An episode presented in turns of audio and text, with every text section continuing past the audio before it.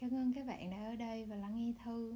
Công việc của Thư mỗi ngày là hướng dẫn yoga, dạy ngoại ngữ, tư vấn bảo hiểm và là sinh viên năm nhất khoa điêu khắc trường đại học mỹ thuật. Đặc biệt các Thư là một fan cuồng của ông bà tại vì ông bà mình nói cái gì cũng đúng.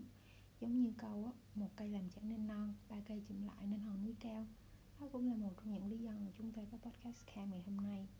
Hoặc ông bà cũng có nói là không ai giàu ba họ, không ai khó ba đời đó vừa là áp lực vừa là động lực để mỗi ngày chúng ta thức dậy đều cố gắng. Con số 3 nó có điều gì đó ở đây mà chắc chắn là chúng ta sẽ cần hơn 3 phút để nói về nó sau này.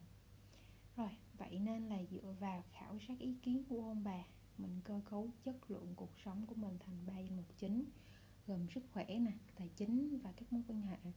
Vì việc cơ cấu và nhận thức được mối liên hệ tương tác lẫn nhau giữa ba đại lượng này á, nó đã giúp mình trong việc quản trị tài nguyên và phân bổ hợp lý năng lượng cũng như sự ưu tiên của mình trong từng giai đoạn cụ thể. Đầu tiên khi nói về sức khỏe, mình sẽ phải bao gồm cả ba lớp, đó là thể chất, tinh thần và tâm trí.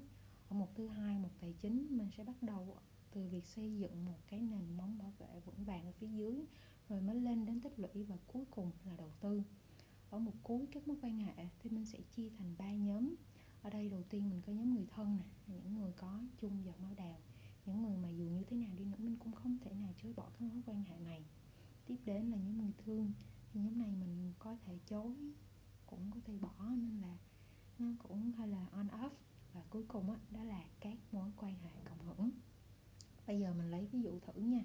Có phải nói sức khỏe thể chất của bạn á, mà giảm dần theo thời gian á, thì nó sẽ ảnh hưởng đến tài chính cá nhân của mình trong tương lai không? Và sức khỏe tinh thần á, có vấn đề thì kiểu gì nó cũng tổn hại đến các mối quan hệ xung quanh mình theo hướng tích cực á, thì khi bạn quản lý được tài chính cá nhân của mình khả năng cao là bạn sẽ đỡ phải còng lưng cày ngày cày đêm.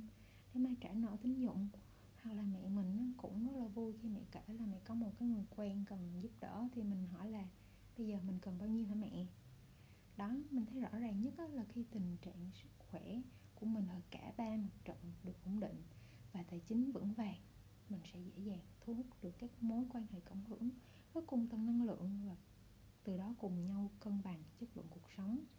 Noah Harari đã có nói một câu trong cuốn luật sử loài người, với việc từ chối thừa nhận ngu dốt, Columbus vẫn là một con người thời Trung Cổ.